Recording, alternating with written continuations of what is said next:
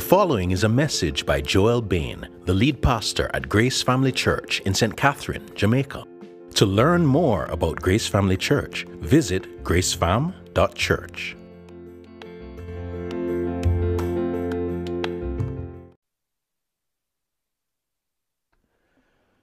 It's good to be back with you all. Um, as Sheldon mentioned, well, we were away, and I preached last Sunday at Grace Church. Uh, brought them greetings from you, and I bring you greetings from them. Um, it was great for our team to be together this year at the Pastors Conference. That hasn't happened in a number of years, and we got some good times together, just caring for one another and reflecting on what we were learning and just thinking about the future. Um, Yeah, the conference, uh, there were over seven hundred people gathered, and about one hundred twenty guests who are not a part of Sovereign Grace Churches. Uh, it was good to catch up with brothers and sisters. I got to link with our, our brothers from Zambia just for a little bit. Um, and, you know, it, it, it's, it's really good to hear what God is doing all around the world. And we're very encouraged by that. There's a, there's a video update we'll get to you guys as soon as it's available, so you can get a sense of what's been going on in Sovereign Grace around the world. And God really fed us with His Word, and I felt very encouraged uh, and refreshed uh, in leaving. Um, and it was, as I was saying, it was good to catch up with so many friends who we've made over the years, people we who, who became close friends when we lived in Louisville and then in Pennsylvania. But you all are the dearest people on earth to us. So we're delighted to be back and gathering with you. So our original plan for this week, I remember last year, Matt, who's teaching Grace Kids, kind of accosted me after we traveled, and I came back and preached, and he's like, "Why are you doing that?" You know. Well, this year I had this wonderful plan to have uh, one of our fellow pastors from Florida come to preach for us this Sunday, and that fell through completely. Um, and I determined that I was going to take a break from sermon prep during the trip. And but thankfully, I had a message that I haven't preached for you all yet that I believe will serve us. In our current preaching series, we're right in the middle of a section in Acts that describes the early church in ways that contribute much to our understanding of our identity as believers. We're going to take a break from Acts today to look at a New Testament letter that also helps to shape our identity. And then we're going to return to Acts next week as we head through to Christmas. So please make your way to First Corinthians chapter six. Now, I love this letter of First Corinthians. Um, I find it to be such a realistic and hopeful book. Now, if you can call to mind an overview of the letter, I'd forgive you for wondering if I'm mixing up my New Testament letters, because it is next to impossible to read this book without being struck by how messed up the church in Corinth was. Yet I find great comfort in that, and more so in how Paul responds to their brokenness. When you grow up in church like I did, you can get the impression that church is for people who have it all together, that the real lives of real Christians are not messy. That misunderstanding never leads to anything good. It can make you proud when you think you're doing well, and impatient and condemning, uh, impatient with and condemning of the struggles of others. It can make you hide when you fall into sin and wonder if you're really saved when you can't seem to overcome your sinful tendencies. That's why I love how Paul confidently affirms the authenticity of the faith of these believers, despite their many errors, and applies the same gospel through which they were saved to address the scandalous situations in their midst. Let's pay close attention as Paul puts the gospel to work in bringing understanding and correction to these saints, knowing that we too are in need of greater gospel clarity to shape our conduct. So let me read for you then from First Corinthians six, verses one to eleven. This is God's holy word, given to transform us into His holy people. When one of you has a grievance against another, does he dare go to law before the unrighteous instead of the saints? Or do you not know that the saints will judge the world? And if the world is to be judged by you, are you incompetent to try trivial cases? Do you not know that we are to judge angels? How much more, then, matters pertaining to this life? So if you have such cases, why do you lay them before those who have no standing in the church? I say this to your shame. Can it be that there is no one among you wise enough to settle a dispute between brothers, but brother goes to law against brother, and that before unbelievers? To have lawsuits at all with one another is already a defeat for you. Why not rather suffer wrong? Why not rather be defrauded? But you yourselves wrong and defraud, even your own brothers. Or do you not know that the unrighteous will not inherit the kingdom of God?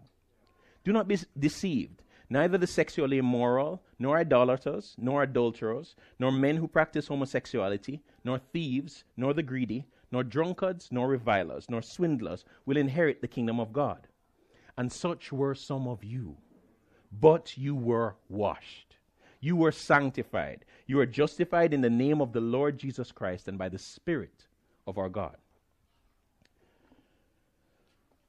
I preached this message earlier this year Uh, for Swallowfield Chapel um, as they were working their way through First Corinthians. Now, normally when I'm visiting a church, I don't like to have to prepare something from scratch, but I was just, uh, so I wanted to be so supportive of them preaching through this book that I took this on, and so it providentially is here for you today. So here in First Corinthians chapter six, we're met with one of the scandals in, in that local church. There were civil lawsuits being brought in the courts of the city between members of the church. Think of the unity that we see in the early church in Acts.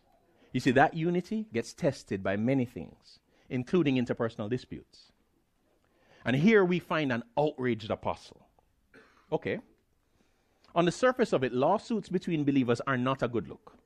They seem inappropriate, but it's not immediately apparent why Paul is so scandalized by what's going on. Compared to the case of incest that Paul had to confront in chapter five of this letter, doesn't this sound much more like a misdemeanor than a crime? Why such a strong reaction? Have you ever heard of conduct unbecoming? Anybody ever heard that, that phrase, conduct unbecoming? Yeah, it's a phrase that can be applied in a number of contexts, but one of them is when people in the military behave themselves in ways that undermine the mission or values of their organization. Take, for example, using abusive or disrespectful language. That would be distasteful for anyone to do. But in many jurisdictions, it takes on much greater seriousness when done by a soldier towards others, especially superiors or fellow officers. It's not simply about the action, but the action viewed in light of the identity of the person who has done it. But take it a bit further. Suppose that soldier was also the heir to the throne of a nation. Conduct unbecoming would be even more shameful because of who that person is to be in the future. Their destiny ought to affect their conduct. In this passage, Paul is directing the gospel like a spotlight on the conduct of the Corinthians and calling them out for conduct unbecoming, for unchristian-like behavior. But what relevance does First Corinthians six, one to eleven have for us? Apart from adding, you know, lawsuit against a church brother or sister to your to-don't list, what does God mean for us to learn as we listen to Paul correct this church? Well, the commentator Stephen Um helps us helps to shape our expectations when he says this. Paul's response to this situation has wide-reaching effects on how we understand our, ourselves, our community, and our interpersonal relationships, regardless of the legal character of a given situation. So here's what it boils down to. This is the big idea. Our conduct as a church must express our destiny and identity in Christ. Our conduct as a church must express our destiny and our identity in Christ. The way Paul goes about his work of correction in this passage is consistent with his approach in this letter as a whole. He brings these massive, paradigm-shifting gospel realities to bear on specific situations and attitudes.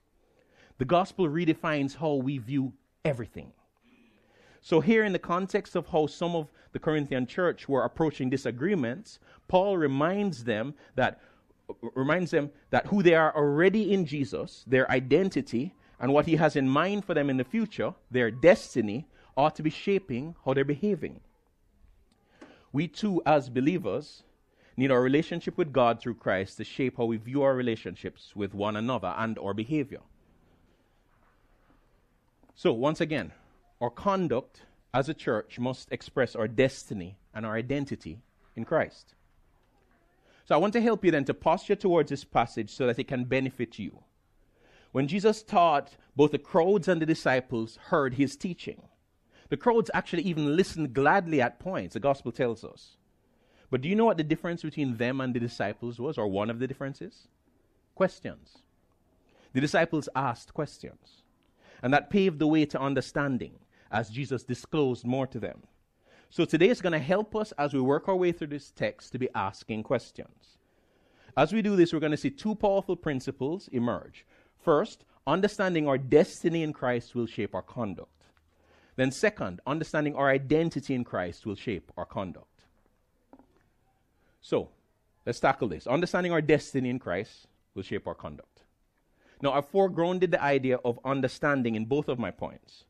I've done so because if you, if you scan this passage in your Bibles, you'll recognize that there are actually no commands in it. Paul at no point gives an imperative.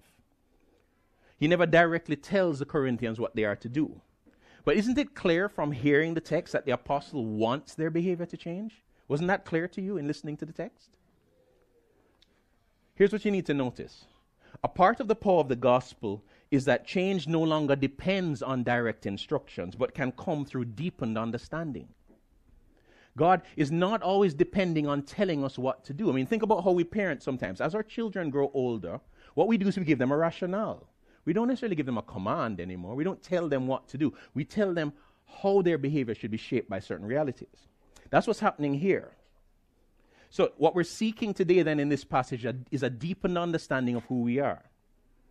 Because God has given us hearts to delight in Jesus and his work, when we grow in our understanding of the repercussions of the gospel, our conduct will increasingly express gospel realities. So focus with me then on the, on the, the, the text in your Bibles. If you scan these eleven verses, and you probably heard it as I read, you realize they're filled with questions. These questions are either about the behavior of these saints or what Jesus has done or will do. So Paul is con- confronting them with questions that highlight the mismatch, the dissonance between their behavior and the implications of the gospel. It seems doubly appropriate then that we navigate this text by asking questions of it. So here's our first question. What was the nature of the lawsuits in question here? So what were they suing each other about?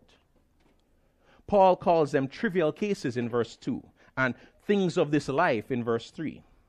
If you jump down to verses six and seven, Paul's reference to being defrauded and defrauding indicate that the grievances were probably over business dealings.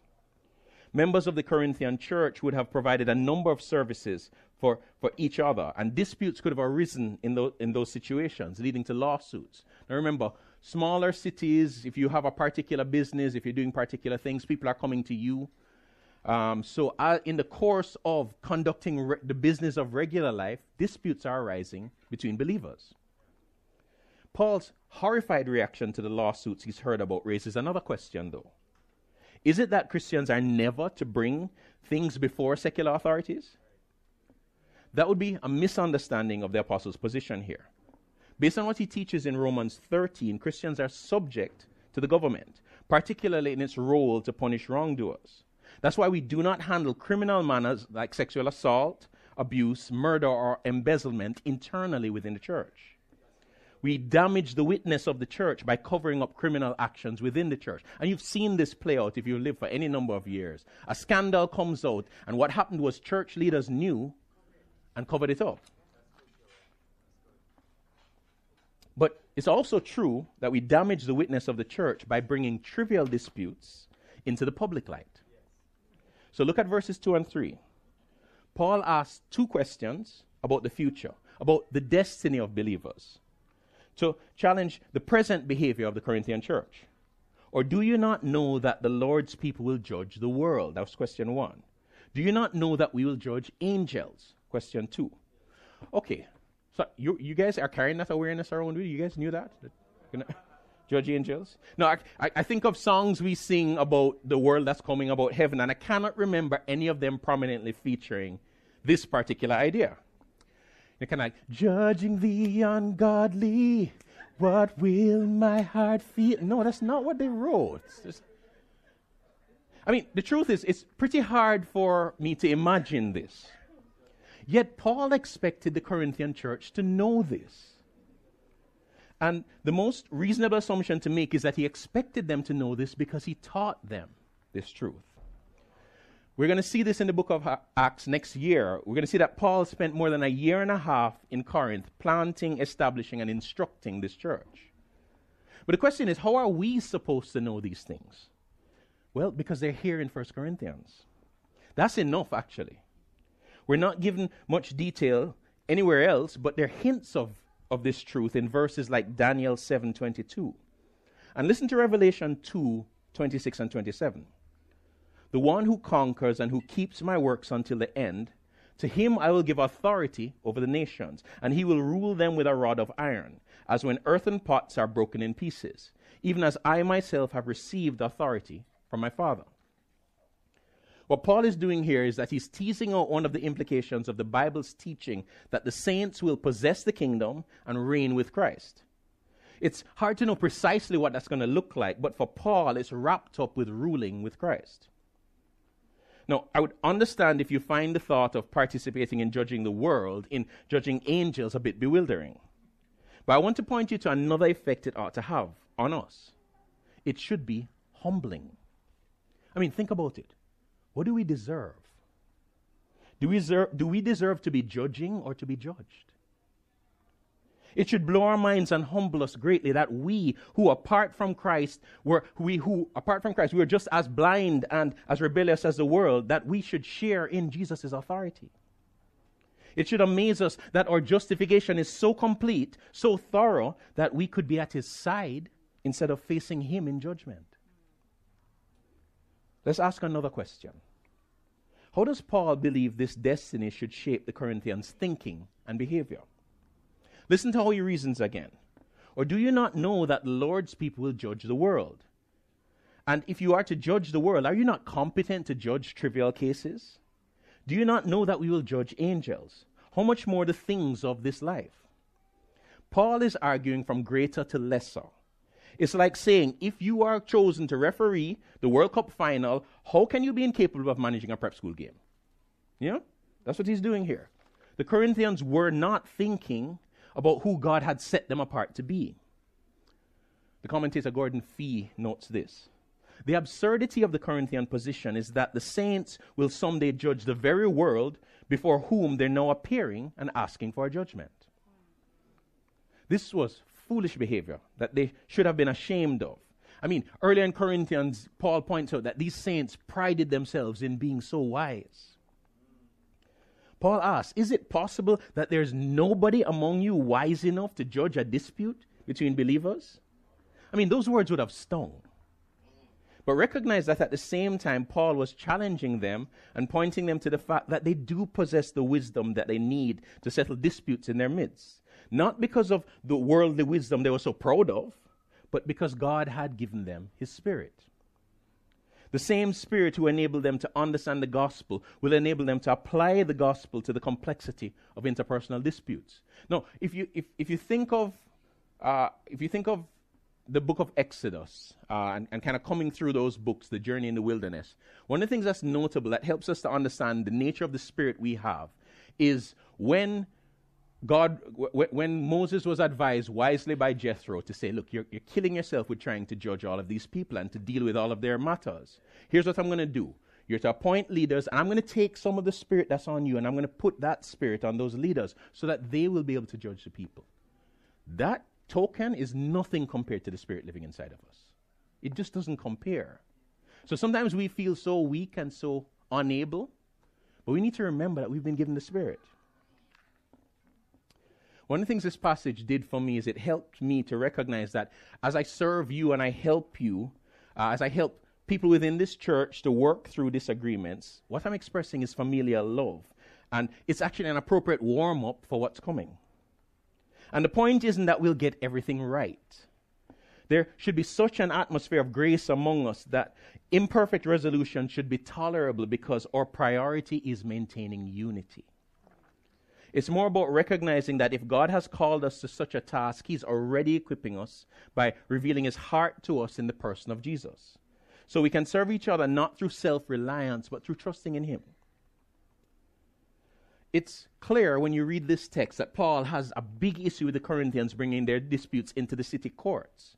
But why is that the case? We've touched on it, but it helps to understand the background. The courts of Corinth were notoriously corrupt. I'm going to enlist some help from Roy Ciampa and Brian Rosner, who wrote about this. They say ancient Roman courts could not be relied upon to administer justice impartially, since they were open to bribes and were partial to the status and power of the prosecutor or defendant or both. Now, apparently the way this worked is that the poor could not sue the rich. only those of standing could sue those of equal or lower standing. So it seems likely that the lawsuits were being brought by the rich and powerful who were taking advantage of the system to press their claims against their poorer brothers. And because court cases were not only about money but about reputation and honor, they were as vicious as any celebrity trial of our day would be. Competing parties would do their worst, painting their opponent in as negative a light as possible in order to discredit them. And think about what would happen if other church members had to appear as witnesses. So, you know, I'm, I'm suing Sheldon and I'm calling Shelly on my behalf. So Ch- Shelly's going to have to choose a side and join the battle, you know. If these church members were trying to settle disputes in the courts, they would only reinforce divisions between them, and they'd be destroying each other's reputations in the process. Now, it makes you wonder how this church could ever think that acting in this way was okay. They were still acting like mere humans, like ordinary people, as Paul says of them in chapter three, verse three. But you see, we can learn a lot from their blind spots. Paul's questions show us that we can believe the gospel, even be grateful for the gospel, yet be failed to be yet fail to be shaped by the gospel in the way it's meant to influence our thinking and our behavior. Yet the remedy for this problem is not something else apart from the gospel, but a deeper understanding of the implications of the good news about Jesus. So, walk with me now. If our actions are not being shaped by the gospel, what do you think they're being shaped by? Likely our culture. As much as we in the West would like to think of ourselves as independent thinkers, the reality is that we are shaped by influences around us. We're shaped by our family, by the community we grew up in, by society. We're also shaped by church culture, and unfortunately, church culture can contradict the gospel, as was the case in Corinth. So forget about court cases for a moment. If the way you respond to grievances, to disputes, to when you have friction with other people, to interpersonal conflict is not being consciously shaped by the gospel, then it is without a doubt a reflection of some aspect of the culture that you've imbibed. When somebody offends you, when there's an issue between you and another believer, when you feel like you've been unfairly treated or attacked, do you go on the offensive with your words and actions? Do you avoid the person but tell the story to others so that people will know what they really are like? Do you shift all the boundaries in the relationship? Do you pretend as if they do not exist? Do you nurse a grudge instead of seeking help from others to reconcile with them? Now, here's the thing about us. We might be completely comfortable with the way that we respond to disagreements. It might even be for you a carefully calibrated defense mechanism designed to protect you from getting hurt or to maintain your dignity. But is your response to dispute shaped by the good news of the Savior who reconciled with his enemies and brings reconciliation between them? Is your response a reflection of the blood-bought unity of the church? Does it reflect the regard we ought to have for one another as saints, not because of who we are now, but because of the love that God has bestowed on us and who we will be when we're perfected? You see, how we respond to conflict will show whether or not we truly believe the gospel. It will expose belief in the gospel that is shallow and a matter of personal convenience, rather than deep and thoroughgoing, and a matter of personal and corporate obedience in light of a blood-bought destiny. Now, Paul isn't finished pressing the Corinthians with questions, but he progresses naturally from confronting their inadequate grasp of their destiny to confront the same deficit in their thinking about their identity. What we'll see in verses six to eleven is understanding our identity in Christ will shape our conduct. As Paul continues to question the Corinthian churches, he focus on, focuses on two particular aspects of their and our identity. First, we are family. And second, we are not what we were. Notice in verse six how Paul identifies the plaintiff and the defendant in the court case. They are brothers and sisters in Jesus. Now, it was shameful in Roman culture to take a family member to court. Here in Jamaica, if you looked up the court records, you'd see that civil cases between individuals are referenced by the last name of the participant, with the first name in brackets. So if I were to sue my brother David, it would be Bain, Joel versus Bain, David. Bain versus Bain. anyone who saw that might first assume that we just happen to have the same last name. But if they found out that we were brothers, surely they'd wonder, well, what kind of family is that? That's exactly what was going on in Corinth. The unbelievers around them would hear them in the marketplaces as, and as they went about their business, greeting each other, oh, brother, it's good to see you. Oh, sister, it's so good to see you. And, they, and what would be weird to them is there'd be no distinction between rich and poor, between slaves and masters. And then they'd watch them rip each other to shreds in court like enemies. Their conduct contradicted the gospel that they were preaching. Paul wanted them to see how disgraceful their behavior was as a way of discouraging them from continuing in that behavior. And he, what he's, he's doing this in the letter because the shame is collective, not just limited to those who were involved in the lawsuits. Just as was the case in chapter five with the man who was having sex with his stepmother, they needed to recognize that they had a responsibility to address the situation in a way that brought honor to God and preserved the holiness of the church. The conduct of a few reflected on the whole family. This is why Paul says in verse seven, the very fact that you have lawsuits among you means you have been completely defeated already. If we have Christian versus Christian, we've all already lost. The unity that Jesus died to forge has been betrayed. The defeat is not the existence of disputes. All over the Gospels and in the New Testament, we are given instructions for responding to offenses and disputes. The problem is the lawsuits. Paul is concerned about the reputation of the gospel and therefore the reputation of the church called to embody the gospel to the watching world. So here's a question worth considering. What would it mean? So think of hopefully an imaginary dispute, but maybe a real one that you've had with a believer. What would it mean to trust a fellow brother or sister to mediate that disagreement? You see, what the lawsuit guaranteed to the more powerful brother was a settlement in their favor. But to entrust the situation to the counsel and judgment of another brother or sister, that would require them, I mean, it would require us to humble ourselves. We'd need to submit our desires or anxieties or rights and any sense of injustice we might feel to God. We'd need to accept the wisdom of others despite their fallibility and submit to a resolution that might feel unsatisfactory to us. We'd need to pr- prioritize working things out over getting what we want, reconciliation over recompense, unity over self. And that's expensive, isn't it?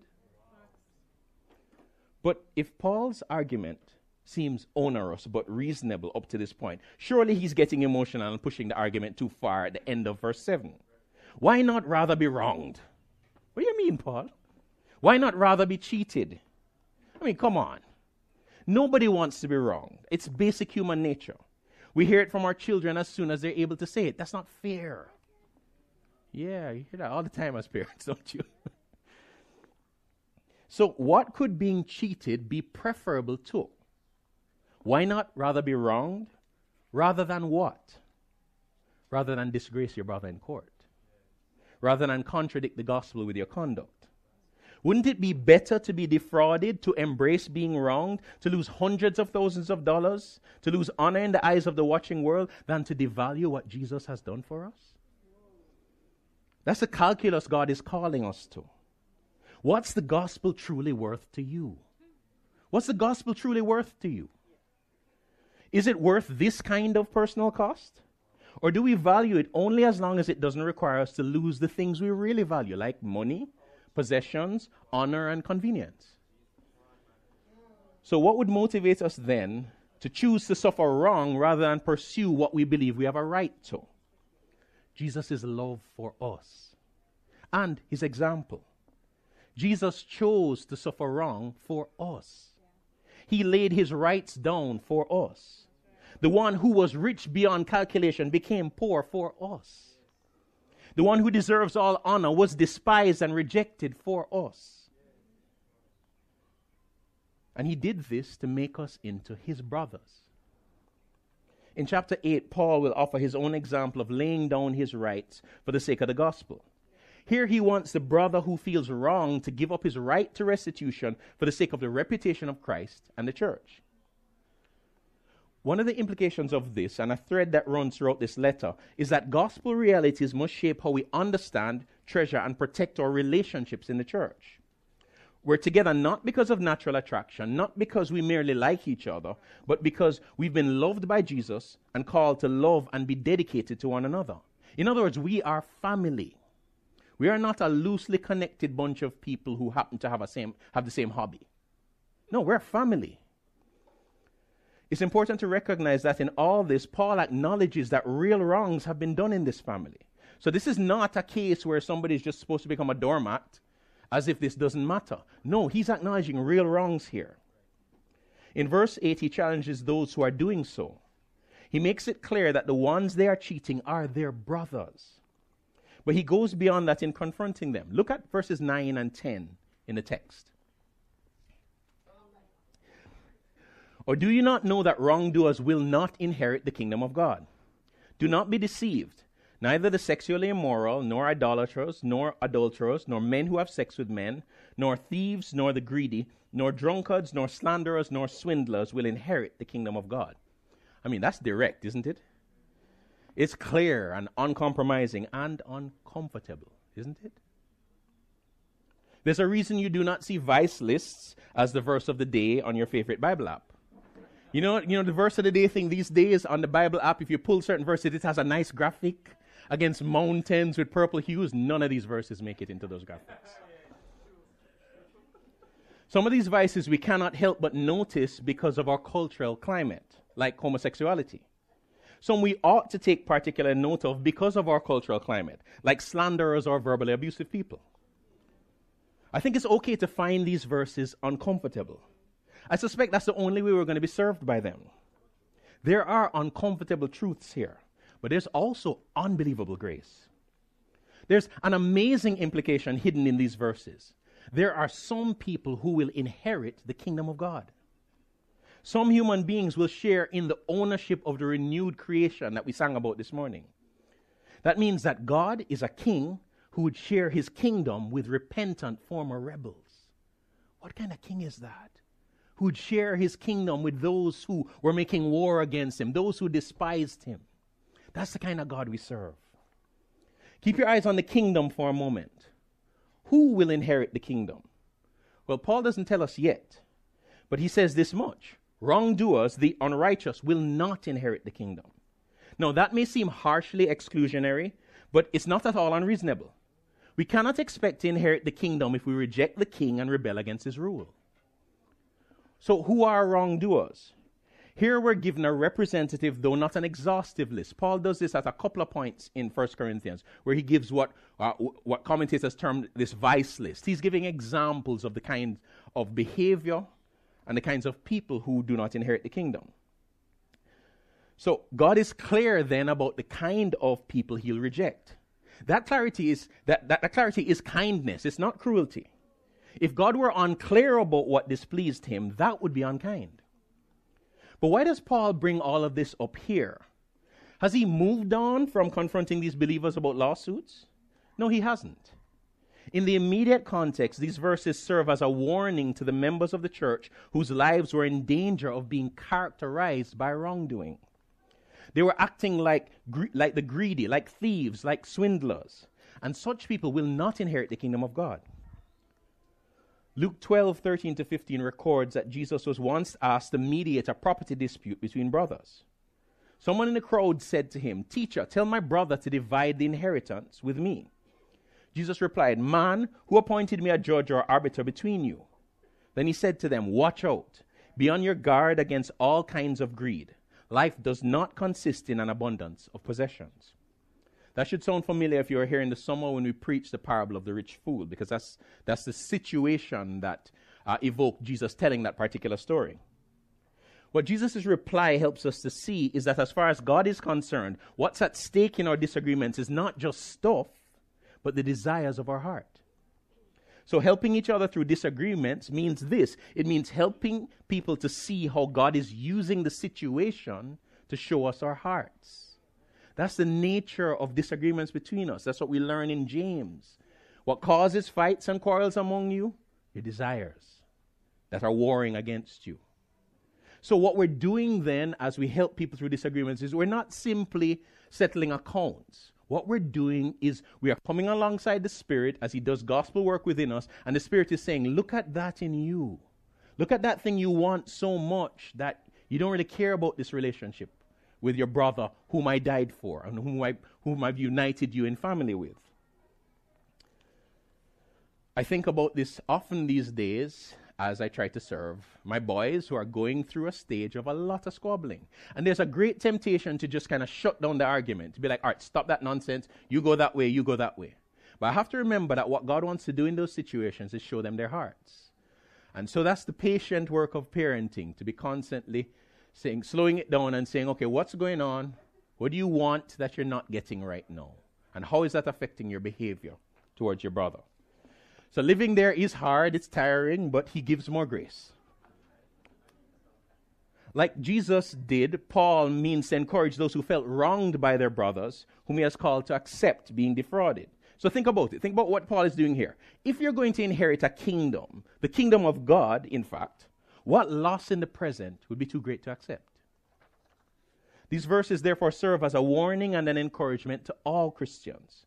At different times and in different ways, we are all in danger of being deceived into thinking that how we live does not matter if we prayed a prayer for salvation once upon a time. We're in danger of self-deception, the kind voiced in Deuteronomy twenty-nine nineteen. I shall be safe though I walk in the stubbornness of my heart. You believe verses like that are in the Bible? You say to yourself, I shall be safe even though I walk in the stubbornness of my heart. And we're in danger of being deceived by the world around us, which echoes the voice of our enemy. Did God really say? These verses warn us as a means of grace to turn our hearts to repentance.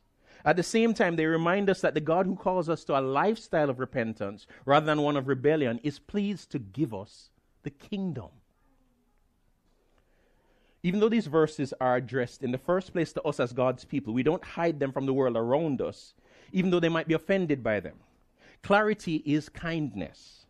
J D Greer gives wise counsel about relating to unbelievers when he says, it's better to acknowledge out the gate that we represent an entirely different kingdom with entirely different values and under an entirely different authority.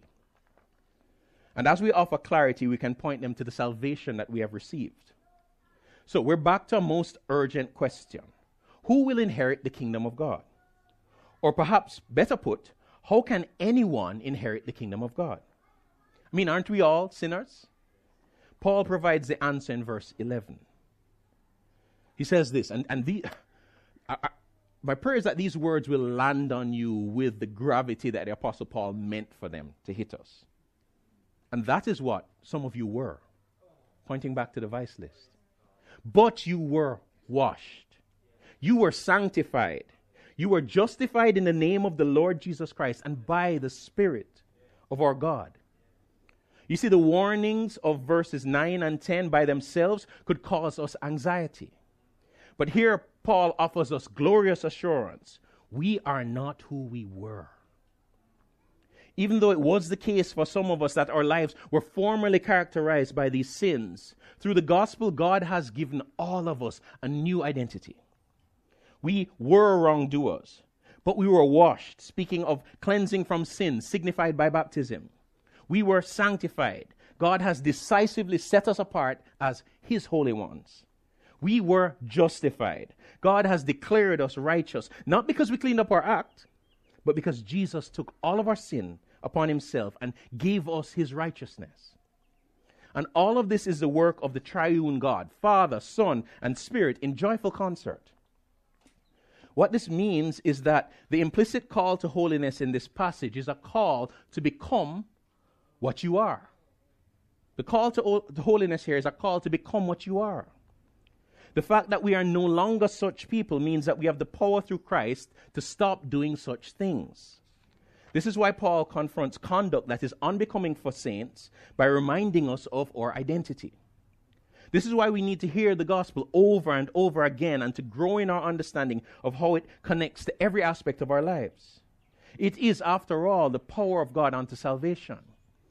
As we have walked with many of you and as we've discipled you, one of the things we've seen is that we all have these blind spots. So we profess the gospel, But the areas in our conduct and our thinking that have not been touched by the gospel. So you touch that area and it's like you're meeting a completely different person. You're like, but why are you behaving like that? How could you respond like that? And then worse, we justify ourselves in those situations. We say, no, no, well, you know, here are the circumstances. This is what was going on. What Paul is doing for us here is helping us to see this one particular area of interpersonal disputes and how the gospel should be reshaping our lives as we grow in an understanding of it. So again, I want to emphasize, we talk about this. We talk about the fact that we are going to preach the gospel for you every Sunday. The reason we do that is not merely for people among us who have not yet come to faith, but our growth in our salvation, our sanctification depends on our understanding of the gospel. That's why we want to grow disciples who are who have a deepening understanding of how the gospel affects all of their lives. The power of the gospel is the power of God unto salvation. This is your only hope if you are living according to your own standards and for your own satisfaction. What, it, what that means is you're living in rebellion against God who created you and to whom you owe honor and allegiance. Now, here's the thing about it. You cannot change yourself, but you can throw yourself at Jesus' feet, helpless. He is a king who welcomes repentant rebels and gives them a new identity and a new power to please him.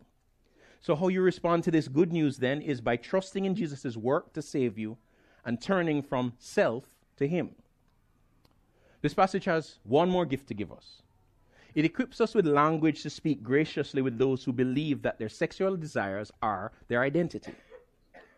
The truth is we've all been shaped by expressive individualism, the you-do-you cultural air that we're breathing that can make us feel like we are dying when we try to respond to gospel demands. And what the gospel demands is you be holy. Truth be told, we are dying, but it's a death that leads to life. In speaking to those who think that ultimate joy is found in following their desires, we can acknowledge that we too still have many desires that displease God. But he has given us a new identity, which gives us the power to deny ourselves and please him, and joy in doing so. So Christianity is not this miserable life where you just have to obey, and it's like, oh man, I can't believe I have to keep obeying, but I'm kind of afraid of, about what God will do if I don't, so let's do this. No, the transformation that happens in us means that we are denying ourselves, you know, we are crucifying our flesh, and we're rejoicing in it. We're seeing God at work in that. And it's almost like you get over the hump of that decision to do what pleases God, and all of a sudden, you find yourself in these wide open spaces of grace. And you realize, but this is amazing. So as we walk with others who are not Christians, we can help them to understand that to be a Christian is to trust God's word over our feelings and to obey his word over our appetites, because he has demonstrated his love to us through Jesus. We adorn the gospel that we declare by living out the repentance, which we call others to. When we get, when we allow our kids to go out with friends in situations that we're not going to be around to supervise them in, as I leave in the car, I try to say this to them: remember who you are. I'm not referring to them being a pastor's kid. This preceded my becoming a pastor. It was a kind of shorthand reminder that, that we've raised them to follow Jesus and that they're going to be among people who are not raised in the same way as them. I want them to leave the car with a fresh awareness that the identity that we're praying for God to form in their hearts should shape their behavior. That's what Paul is doing for these believers in Corinth. That's what he's doing for us here. He reminds the Corinthian church of their identity and their destiny in Christ to confront the inconsistency they were di- displaying in their conduct. Our conduct as the church must express our destiny and our identity in Christ. As Paul calls these believers to gospel-shaped conduct, we see the glory of the work of Jesus on display. The brilliance and grace of the gospel is that it works not by applying pressure to change our behavior in our own strength, but by bestowing power to become what we are. What will ultimately transform us is not anxiety, but assurance. So family, we can set our hearts to please him this week in our relationships with each other and in our conduct in front of the watching world, because he has washed us, set us apart for holiness, and made us right in his sight. And we can be encouraged that we are never beyond God's supervision. He is always with us. But he doesn't stand over us to condemn. When we forget our identity, when we forget who we are and we fall into sin, he stands over us to pick us up and dust us off and graciously remind us, that's what you were, but it's not who you are. Become who you are. It's his acceptance that will empower us for obedience again and again. Let's pray. I want to pray particularly for any of you who you've been struggling through conflict or disagreements with others who you know are in your family in Christ. Um, and if you want to identify yourself, that would be good, because God gives grace to the humble. That's why we do this. Not so we can scandal people and say, ooh, look at them, you know. No, we do this because what we're admitting is that, look, we need supernatural help. You know, when you think you have it, you don't usually ask for help, you know. Like, I got this, I can carry this. But when you realize, whoa, I'm battling my flesh, and I need the work of the Spirit in me. So if anybody wants to just stick up a hand, all right. Well, let's pray for one another. Lord, thank you for your word. Uh, where would we be without your word? Uh, we need your instructions. We need the insights you give us. We need to understand the implications of your work, Jesus. Thank you that your work is finished. Uh, so it means that the grace that we need is already poured out for us. Thank you that you've given us your Spirit, uh, who teaches us about Jesus and exalts him. Thank you for exalting Jesus this morning, Holy Spirit. Lord, I want to pray for those who acknowledge that they've been in some situations of conflict and disagreement and maybe relational breakdown with others who are believers. And they recognize this morning that you're calling them to more than they've chosen up to this point in time. Lord, I pray for those who are exhausted, those who are intimidated, those who feel like this, this conversation is going nowhere. They've tried and tried. Lord, give them fresh grace this morning uh, to, to, to, to be able to enter dialogue again and to ask for help from others. Help them to have the wisdom to ask for help, for others to mediate situations. Help them to speak of Jesus and to speak of how precious the gospel is to them and therefore how precious their brother or sister is to them. Lord, I pray for reconciliation and restoration in these relationships, and I pray for joy as they do it. Lord, whatever the outcome, I pray that they would do what you've called them to and feel your pleasure in doing it. And Lord, I pray for us as a community as we walk together. Lord, unfortunately, the, the reality is it's normal in churches to have rifts between people. It's normal to have people who don't speak to each other anymore, Uh, who just who won't interact, who kind of stay on opposite ends of the community and form their circles around them. And over time, people begin to recognize, oh, those people don't get along. Lord, I pray that we would not be a church like that. Lord, would you do a work in us and help us to take the claims of the gospel so seriously that we're willing to do the hard work of reconciliation. Help us, Lord, to maintain the unity of the Spirit and the bond of peace as you've called us to. Uh, convict us in times when we are prioritizing our own comfort, our own preferences, our own anxieties and fears over your commands.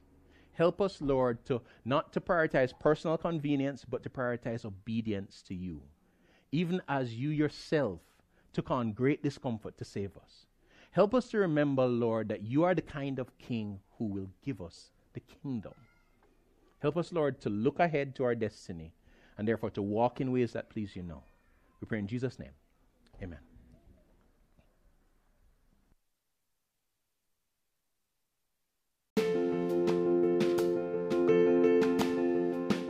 You have just listened to a message by Joel Bain, the lead pastor at Grace Family Church in Saint Catherine, Jamaica.